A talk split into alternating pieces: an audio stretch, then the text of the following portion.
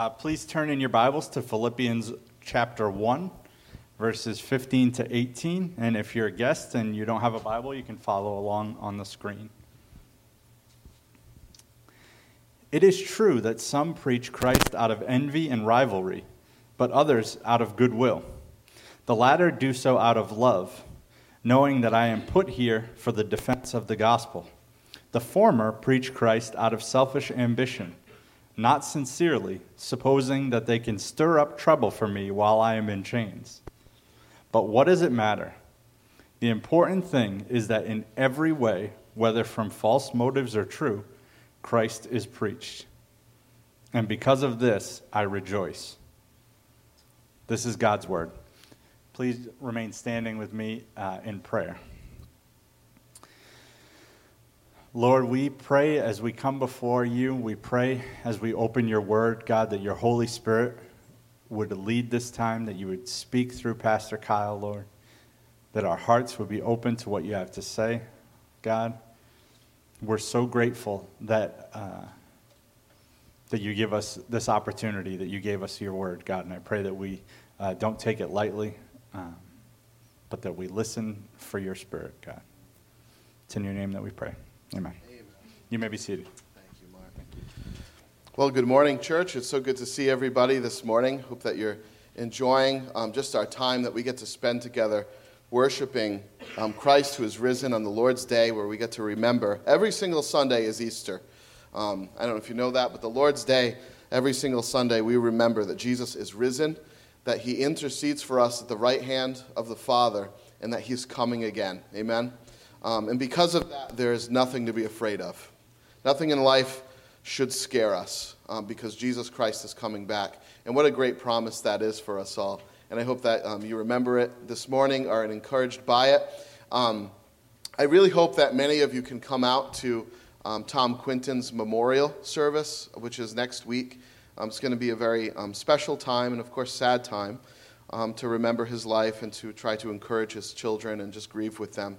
So um, if you can come out to that, please please make an attempt to do that. And I just wanted to thank you all, too, for your hard work and for your giving um, to help us do some of the construction and um, that we're, we're that we've been doing this past week at the church. And um, you know, a lot of you have just been working hard and getting organized, and it's been really great um, to to just see the progress, to knock walls down, and to imagine more seats being filled by people who don't know Christ yet. That's why we're doing this. We want people to come and hear the gospel. So now we got to get busy as a church, not that we weren't already, but we got to get busy bringing people that don't know about Christ to hear the gospel message. I mean, do we do we really believe that without Jesus, people spend an eternity without God forever um, in a conscious um, condition of separation from God? If that is true, as the Bible testifies, oh, friends, love your neighbor. Love your neighbors. Love your family members. Bring them here. Tell them the gospel yourself. Um, don't just rely on the preaching of the, the word from the pulpit, but be a witness. Be an evangelist yourself. And, and let's let's fill up these seats with people who don't know yet Jesus. Bring children. Bring kids. Bring your friends. You know, like any anyone uh, with a heartbeat. I guess not animals, but um, but thanks for your giving. And it's just gonna it's just been a lot of fun this week. Um, We're going to be trying to sheet, repair some of the walls and sheetrock and get things smooth. Next week, hopefully, we can bang out the painting. So if anyone has any particular skills in those areas, just come let me know, and uh, we're going to have some some work parties. It's going to be fun. Um, so, yeah, that's going to be a lot of fun. And oh, and by the way, um, next week is Jesse's last Sunday with us, right? Is that true? Yeah. Everyone go, aww. Okay. We're gonna she's getting married and moving to Guam, and we're gonna miss her terribly, but but um, we're just gonna um, celebrate next week her presence and service to Jesus Christ and and grieve her her departure. So um, it's it's um it's a happy sad day. It's one of those happy sad days. But um but yeah, so come out for that. That's gonna be um really interesting. Oh, and by the way, um Victoria, I heard Victoria's coming back at the end of August with her children. Yeah, so that's just a, a, a point to celebrate. I found out that yesterday. So just pray for that tentatively, you know, so um, that's really encouraging. Um, just so happy um, to be be with you all again and to serve Jesus Christ together and, and to see what the Lord might do in this area. Just to pray for revival and awakening and our own hearts, that we would be holy and that we would follow Jesus, that we would confess sin to each other and to God, that we wouldn't live in it or sit on it, um, that we would pray for our members, pray for each other, pray for people who might be starting to um, be uh, missing, um, and just uh, to, to gather as small groups and, and Bible studies and prayer. Just be, be alive, be vibrant with each other and together. You know, so just um, praise God for you all, and, and um, just excited to continue our look at the, the book of Philippians this morning, as our text was read in verses fifteen through eighteen. This is uh, Paul's second category of trial that he's been experiencing, as he's outlined in verses twelve through twenty-six. The first category was his chains, if you recall. He was in prison, and obviously that's not a fun place to be. Um, it, that was a trial, a great trial, but we were reminded by Paul that, that because of his chains, what has actually turned out is that the gospel has advanced. The entire Praetorian Guard and the church was inspired and encouraged to proclaim the gospel without fear and with great boldness.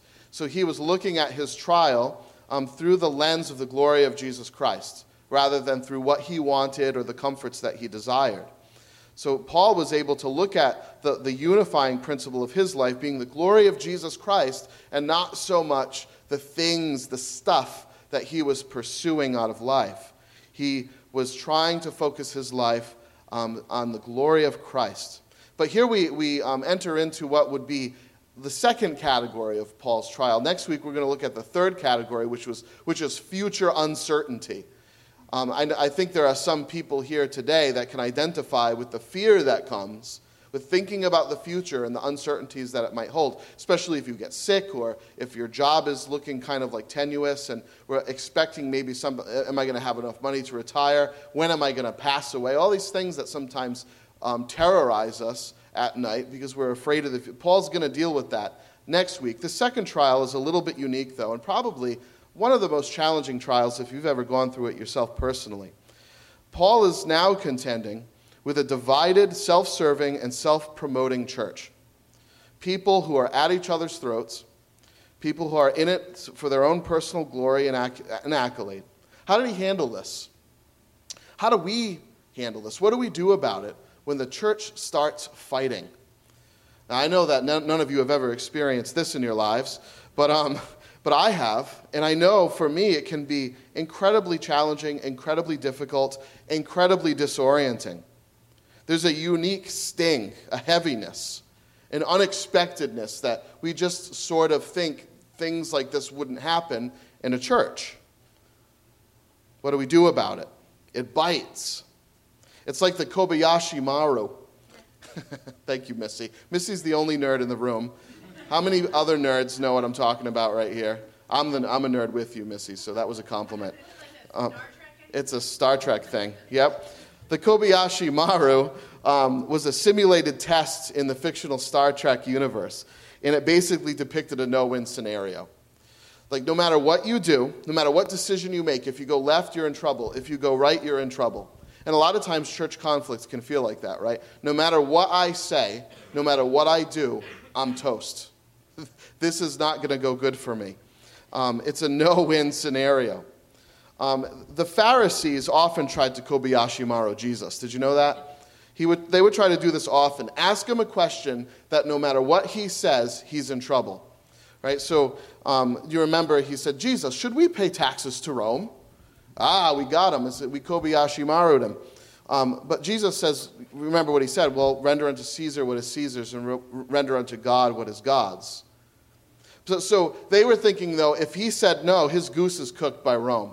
But if he says yes, his goose is, goose is cooked by Israel. There, there aren't any no-win scenarios in Christ's kingdom. There just aren't. You can't Kobayashi Maru God. It's not possible. So how does that encourage us? Despite the dysfunction and the trouble that you might encounter in your life, even in the church, Jesus will overcome every time. And he will use the trial and the ugliness for his glory and for his purpose. That's the testimony of Scripture all over. So the real question is, do we believe God? Do we believe God is at his word? Because if we do, it will help us navigate those difficult times when dysfunction strikes, even in the body of Christ. Now, I say all this, but recognize that conflict in the church can feel very desperate. It can feel very lonely. We, we sort of expect trouble to come from someone hostile to the gospel, right? Atheists aren't going to like me very much, so we kind of see it coming. We expect them to make fun of us and our moms and kick our dogs, but we don't expect that from the church. We even kind of expect that, you know, trial comes in life in general physical ways. I might get sick or I might lose my job. But in the church, it's disoriented, the called out ones, people decorated with the cleansing blood of Christ that will be robed in righteous um, robes of white, the righteousness of Christ. The people commanded to be united with each other. People described as new creatures. We all know this is the, the description of peop, the people of God. So how is it that this can happen into a, in a place of people who testify Christ? It's just bitter to experience. I think you'll know if you've experienced it. And Paul doesn't deny the unhealth and unrest of the church. Did you notice that in this passage?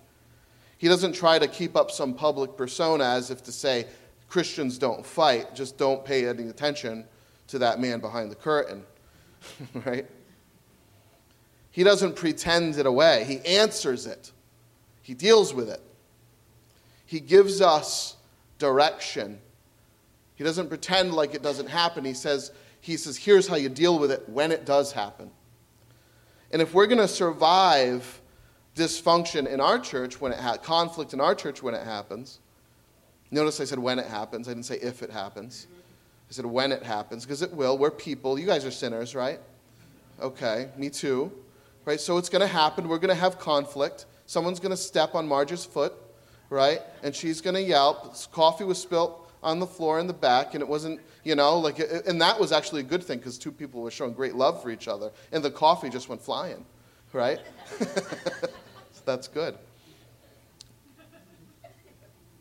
But if we're going to survive conflict when it comes, disagreements when it comes in a way that honors Jesus, that doesn't injure our own soul or the soul of the church, that doesn't discredit the name of Jesus to people watching us, we need to answer it too. We need to know how to deal with it. We can't pretend like it won't happen. We have to say, okay, here's what we do when it does happen. I want to consider our text this morning, examine the situation, see how Paul handle, handled this under three headings. Okay? Those preaching out of goodwill, we'll see. Those preaching out of rivalry, and the important thing. Okay? And hopefully th- through those three points, we can just kind of understand a little bit more about how to handle this in our church and in our lives. Preaching out of goodwill. Here was a group preaching out of goodwill. In the opening verse, it says, "It is true that some preach Christ out of envy and rivalry, but others out of goodwill." Now be reminded that Paul had just described that his persecution had resulted in the church becoming bold with the gospel. He's complimenting the church at this point. We think, okay, all is well. Things are going well. In spite of Paul's difficulty and trial, the church is being emboldened to proclaim Christ. And we really just aren't expecting this plot twist, because he's saying that the church is inspired, empowered, fearless, and bold with the gospel. And then all of a sudden, he says, "It is true, though, that some of these people preaching Christ are doing it out of envy and rivalry, but others out of goodwill." So here's this plot twist that we don't expect. Paul's writing this group of believers about how the trouble has a, that, that has come upon his life has resulted in fruit. But as Horatio said in Hamlet, you remember, something is rotten in the state of Denmark. So not all is well.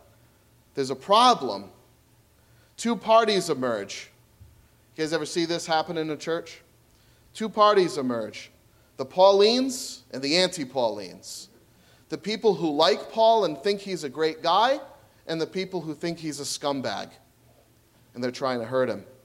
So two groups, one that favor him and one that is against him. Those for Paul preach Christ, quote, out of goodwill.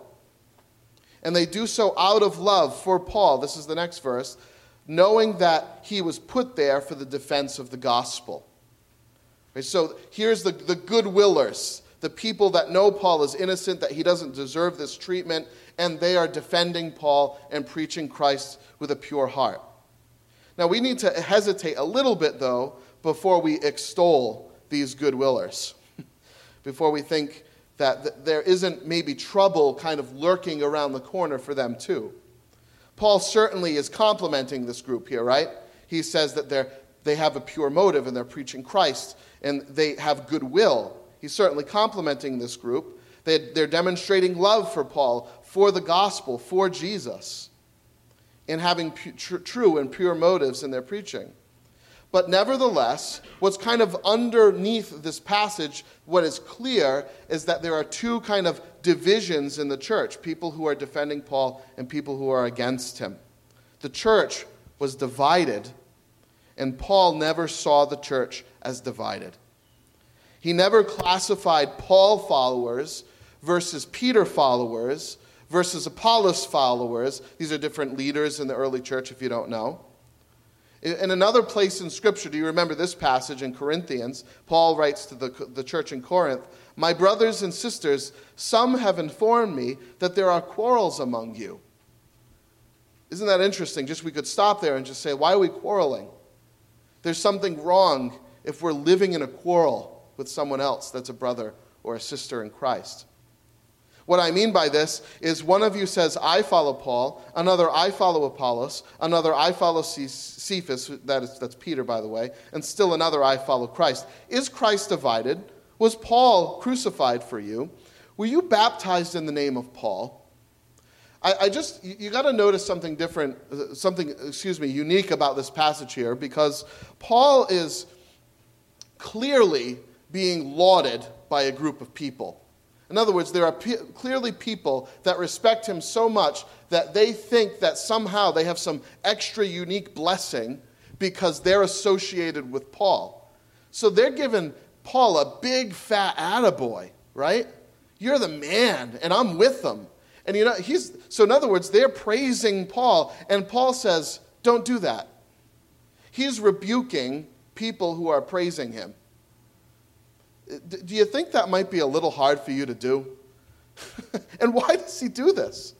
It's just interesting that Paul is under criticism from some people in the church, and instead of rebuking them, he rebukes the people defending him on, that, that are on his side. Why does he do this? Because Paul knows, and, and it should be clear to every single person in this room, that we are prone to make the Christian life about Jesus' disciples rather than Jesus. It's easy to do that. When a beloved brother in Christ is injured, we tend to start preaching them instead of Jesus. Our mission is changed from proclaiming Christ to proclaiming our party cause. Right? Now, there's no indication in our text that these goodwillers were, were in a party war yet, because Paul is kind of complimenting him, him, them here. But Paul knows it's very easy for them, for them to slip into this, this tendency. So as to keep the church on track, Paul is delighting that Christ is being preached, and he's not telling the church to defend him. He's saying, delight in Christ, delight in the proclamation of Jesus Christ. On March fourth, seventeen ninety-seven, uh, John Adams took the oath of office and became the second president of the United States of America. Did you know this? George Washington, John Adams, Thomas Jefferson, skip a few, Donald Trump. That's what I know. Well, I think Obama was before. I know that one. John Adams became the second president of the United States of America, took the oath of office in seventeen ninety-seven, March fourth. Among the few times in human history, a conquering general, George Washington, rebelling in a sense against a home country, a home country, transitioned power to someone else and didn't become the king. It would have been very easy for George Washington to say, "I'm the conquering general, crown me King Washington of America." That very well could have been the story of our great country, but because he believed in the values and the principles of what they were fighting for, he didn't do that, and after his second term, he relinquished his power, transitioned power to John Adams at John Adams' inauguration, and because of John Adams was elected President of the United States. At the close of Adams' inauguration, Thomas Jefferson, George Washington, and John Adams are leaving the Congress Hall in Philadelphia. And some of you might know this story, but they're leaving. It's the end of the inauguration, and they're leaving. Adams, the new president, respectfully says, um, uh, Mister Washington, please go ahead of me. And, Adam, and Washington, kind of knowing the significance of this moment, stops and says, no, Mister President, you go first. You, and this, this I quote, you are now the President of the United States, and I am a private citizen. That's just powerful if you know anything about history. So Washington insists, Mister President, after you. Friends, godly leaders never step out in front of Jesus. And we got to be very careful when someone throws a dart at our forehead to make church about, not to not make church about us. See what I mean? So Paul, rather than saying, hey, goodwillers, defend my cause, take up arms against these, these hypocrites preaching Christ, he wants the church united and says, unite around the gospel. Very powerful. Jesus always goes before us. We are not the mission. We are not the name to be proclaimed. He is our mission. He is our message. Paul is humbly reminding these goodwillers to preach Christ and to not preach Paul. And friends, can I suggest to you this morning that the only way that you can ever get through conflict in the church is to preach Christ, to not preach a person, another person. We should never dare step in front of Jesus, and we should never allow anyone else to push us in front of him. So Paul's remedy, preach Jesus, the one who was and is and is to come, the one who, by the way, is going to right all of the wrongs and injustices, correct all of the injuries, our defender, our provider, preach him. In the face of internal opposition and conflict, preach Christ. Remember the gospel. Remember the king. There were those preaching out of goodwill, and number two, there were those preaching out of rivalry. So let's look at this group of people and see what we might learn from them. It's just sad, I think, that some were preaching Christ out of, quote, selfish ambition, not sincerely, supposing that they can stir up trouble for me while I'm in chains. This is the testimony of the Word of God, that there was a particular group of people preaching the gospel. There's no indication in this passage that they were distorting the gospel, that they were saying something that was heretical, that was incorrect doctrinally. The, the, Paul is, has every, he's, he's saying these guys who have impure motives are preaching the gospel, and I rejoice in this.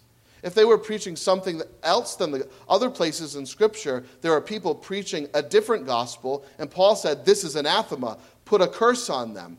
So we know they were preaching the pure gospel here. They were doing it with impure motives, with selfish ambition. And friends, isn't it easy for any one of us to do church for some other reason than giving Christ glory?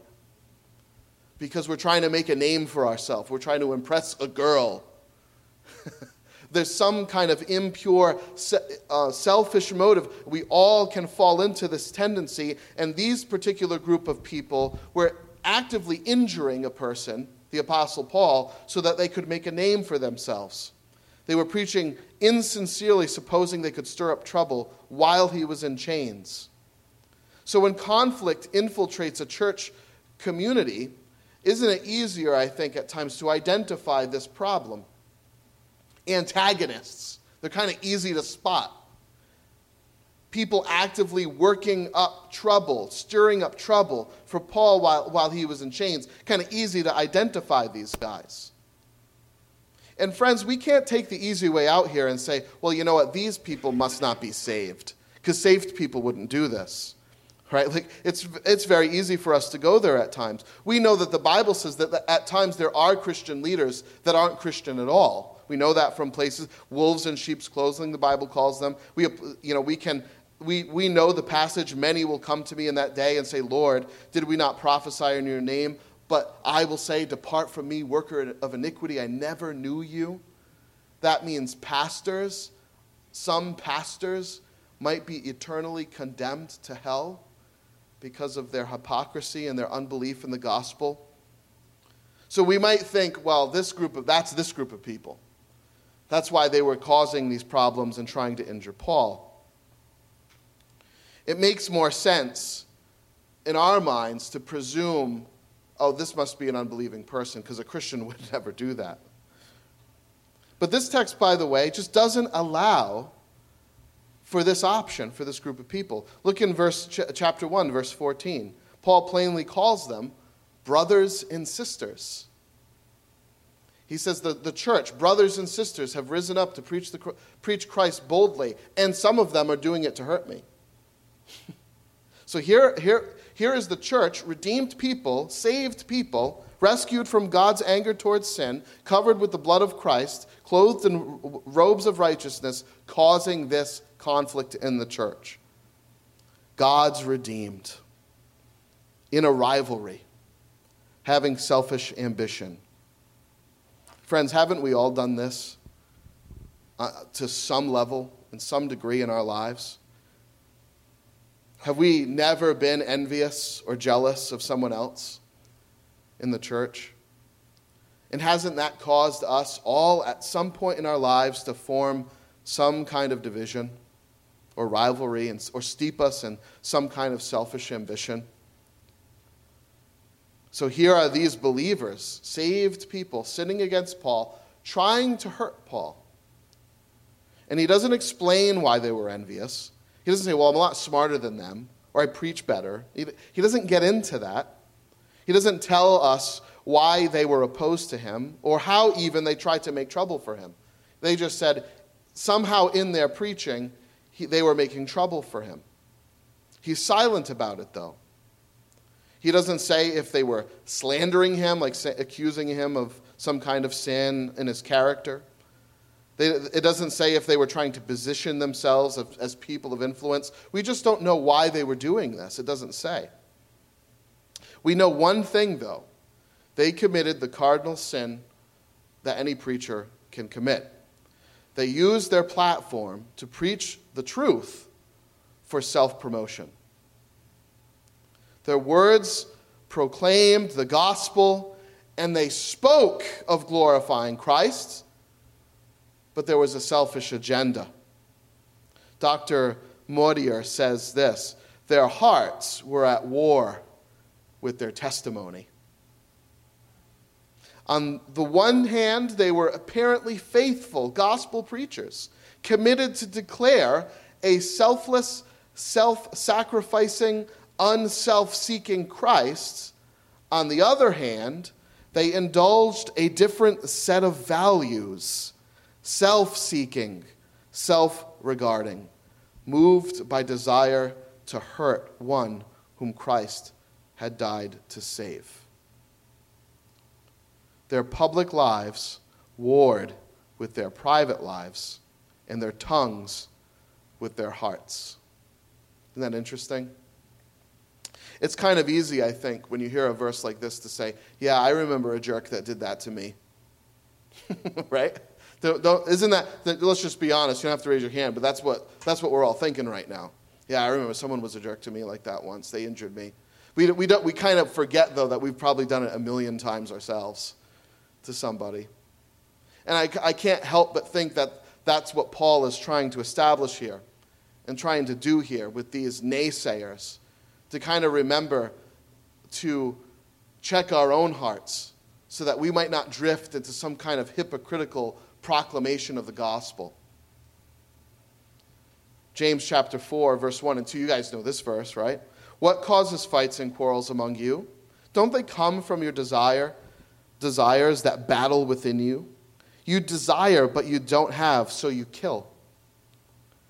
You covet, but you cannot get what you want, so you quarrel and you fight. There's something that you don't have that someone else has, so you be, become envious and you start conflicts with that person. What's remarkable in this passage in Philippians is that Paul doesn't offer any warnings about doing this. He doesn't say, hey, you know, watch out for being envious or preaching with impure motives because, you know, God's going to smush you. He doesn't go there. But by the way, the Bible does go there in, in many other places. But he, Paul in this place doesn't really offer any remedies or warnings for this type of attitude, this double life. Now, why does he not do that? This would be perfect opportunity to correct people who are clearly doing something that's wrong. The, the purpose of this passage, rather, is to show how a Christian ought to behave when dealing with a divided church. What is, number three, the important thing? What does it matter, verse eighteen? But what does it matter? The important thing is that in every way, whether from false motives or true, Christ is preached, and because of this I rejoice. How many people have a hard time with that verse? What does it matter? Really? Did he just say that? What does it matter? This seems so unbelievable that he would say something like, how do we understand this? What does it matter? The important thing is this, that in every way, whether from false motives or true, Christ is preached, and because of this I read. It just seems unbelievable. Division in the church, by the way, isn't a new thing. You think like, wow, uh, this is the first time this has ever happened in the history of the church. Well, no, he was he was dealing with there with the first church, the early church. It's not a new thing. It's not incredibly surprising that it happens today in our churches. In one way or another, most churches run into this problem. So here are two sets of people claiming and preaching in the name of Christ, same gospel message, but divided. Tensions high between the two groups. Paul was dealing with a group of people's personal distaste. They were after him. They were attacking him. They were trying to injure him. And he dealt with this in quite a remarkable way. He certainly couldn't approve of such behavior, right? And he certainly doesn't skirt around the fact that they were doing it, pretending like, oh, it's not a big deal, or reducing it to, to nothing. He's, he, he, he makes it plain what they were doing. They were trying to hurt me. They're envious. These are, these are hard words to be talked about in public in a public letter. Here's this group doing this. So he's not trying to pretend it's not happening or that it's not a big deal. And, and you know what's interesting, too, here? He doesn't compare his own spiritual mat- maturity to theirs. Well, you know, if they were more like me, they wouldn't be doing this. He doesn't go there. Isn't it possible that Paul knew that maybe some of their anger toward him might be justified because he had not attained to the perfection that he would attain when Christ would come back? In other words, he was still a sinner. And could it be possible that, that Paul injured them at some point? And maybe he knew this. We learned something very important here, that unity in the church must be achieved among imperfect people. You can't get, there's no way around it. If you think that you're going to accomplish a, a place, a church that is, that is united only when we stop sinning, then good luck. What's amazing, though, is that even with the presence of the stain of sin that still rests on us as Christians, that we can still have unity. And that we don't have to be divided as a consequence.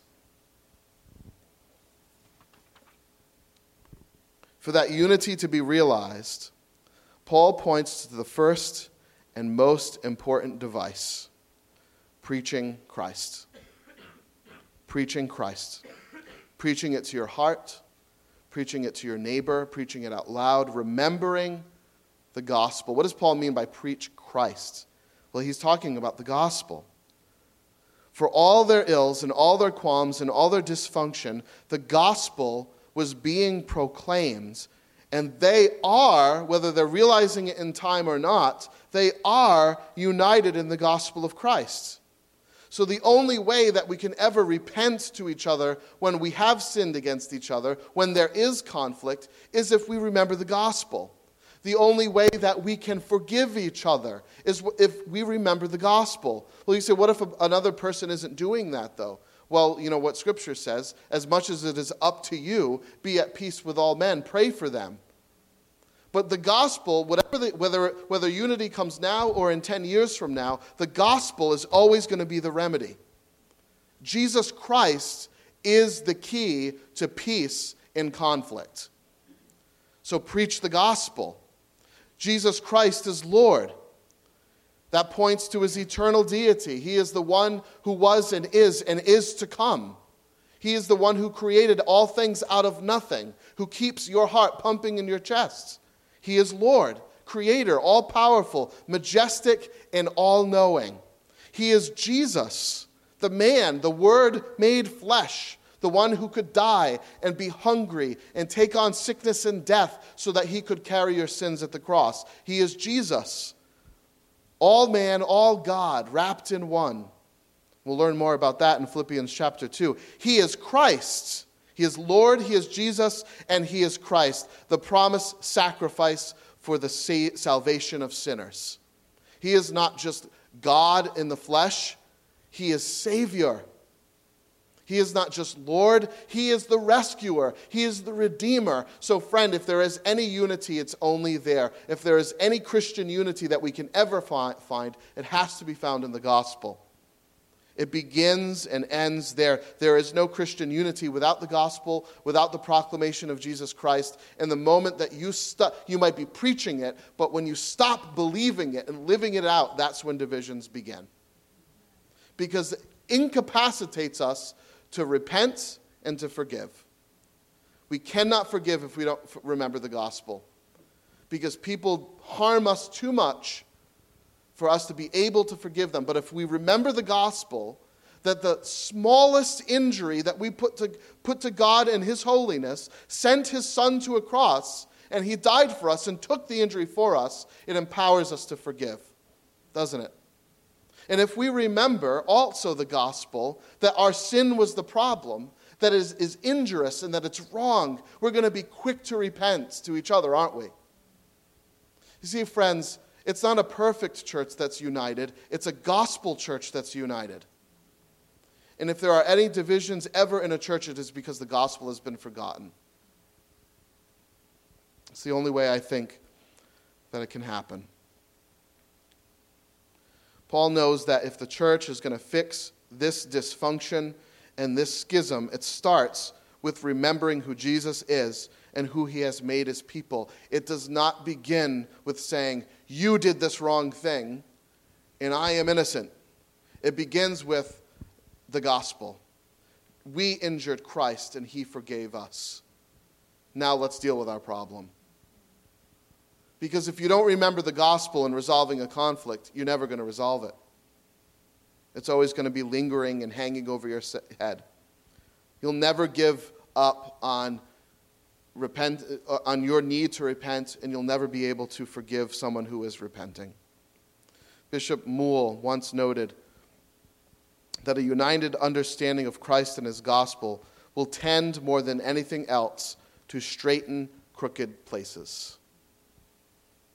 Hearing Christ preach, if falling on the ears of those who trust him and believe the gospel, will break up what is hard, will remind us of the grace which washed away our guilt, and will draw us to gospel union. It has to happen. That's the power of the gospel. Puritan Thomas Brooks said, labor mightily for a healing spirit. Away with all discriminating names, whatever they may hinder the applying of balm to heal your wounds. Discord and division become no Christian. For wolves to worry the lambs is no wonder. But for the lamb to worry another is unnatural and monstrous. John Calvin said, among Christians, there ought to be so great a dislike of schism as that they may always avoid it so fast as lies in their power. Let me close with some insight from Pastor John Stott. This is kind of a, a little bit of a lengthy quote, so if you could just try to focus and hear this with me. I thought it was very powerful and um, worthy of repeating at the end of our service here. So he says this: if the church is central to God's purpose, as seen in both history and the gospel, it, mo- it must surely also be central to our lives. How can we take lightly what God takes so seriously? How dare we push to the circumference what God has placed at the center? No, we shall seek to become responsible church members, active in some local manifestation of the universal church. We shall not be able to acquiesce in low standards which fall far short of the New Testament ideal, ideals for God's new society, whether mechanical or meaningless worship services, or fellowship which is icy cold and spoiled by rivalries, which make the Lord's Supper a farce, or such inward-looking isolationism as to turn the church into a ghetto which is indifferent to the outside world and its pain.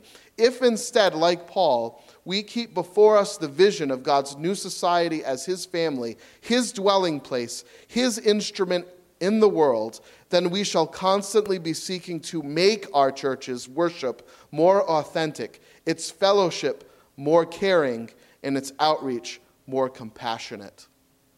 In other words, we shall be ready to pray, to work, and if necessary, to suffer in order to turn the vision into reality. Would you join me in prayer? God, we come to you and know at times that church life can become a ghetto. It can be icy. There can be rivalries. Oh God, when, when we find ourselves in this place, I pray, Lord, that we would not abandon your people, but God, that we would preach the gospel, that we would rejoice in the gospel, and that the gospel would heal those rivalries and that conflict and that division. God, I pray, Lord, right now, if you've given us strength in our hearts, perhaps we need to repent to a brother or a sister in Christ. I pray that we would remember the gospel. God, perhaps we need to forgive a brother or sister in Christ.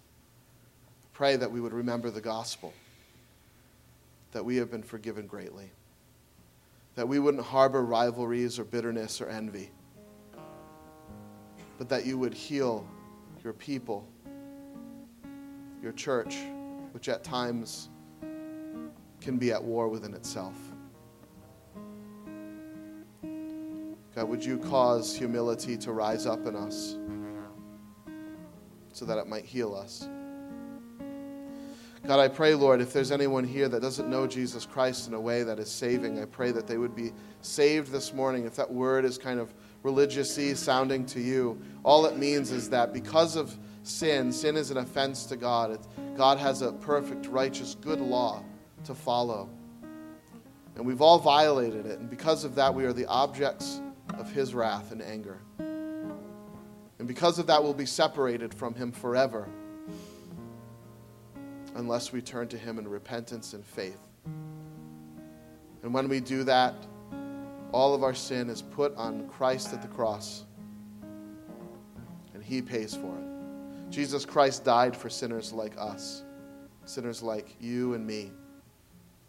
And if you turn from your sin and trust in Jesus Christ, not only will this give you the power to be reconciled to each other, but it reconciles you to your Maker, God, and Creator. Friend, turn from your sin this morning. Trust in Christ and be delivered. God, we love you. We thank you so much, Lord, for this word. I pray, Lord, heal us. Help us to follow you faithfully. In Jesus' name, amen.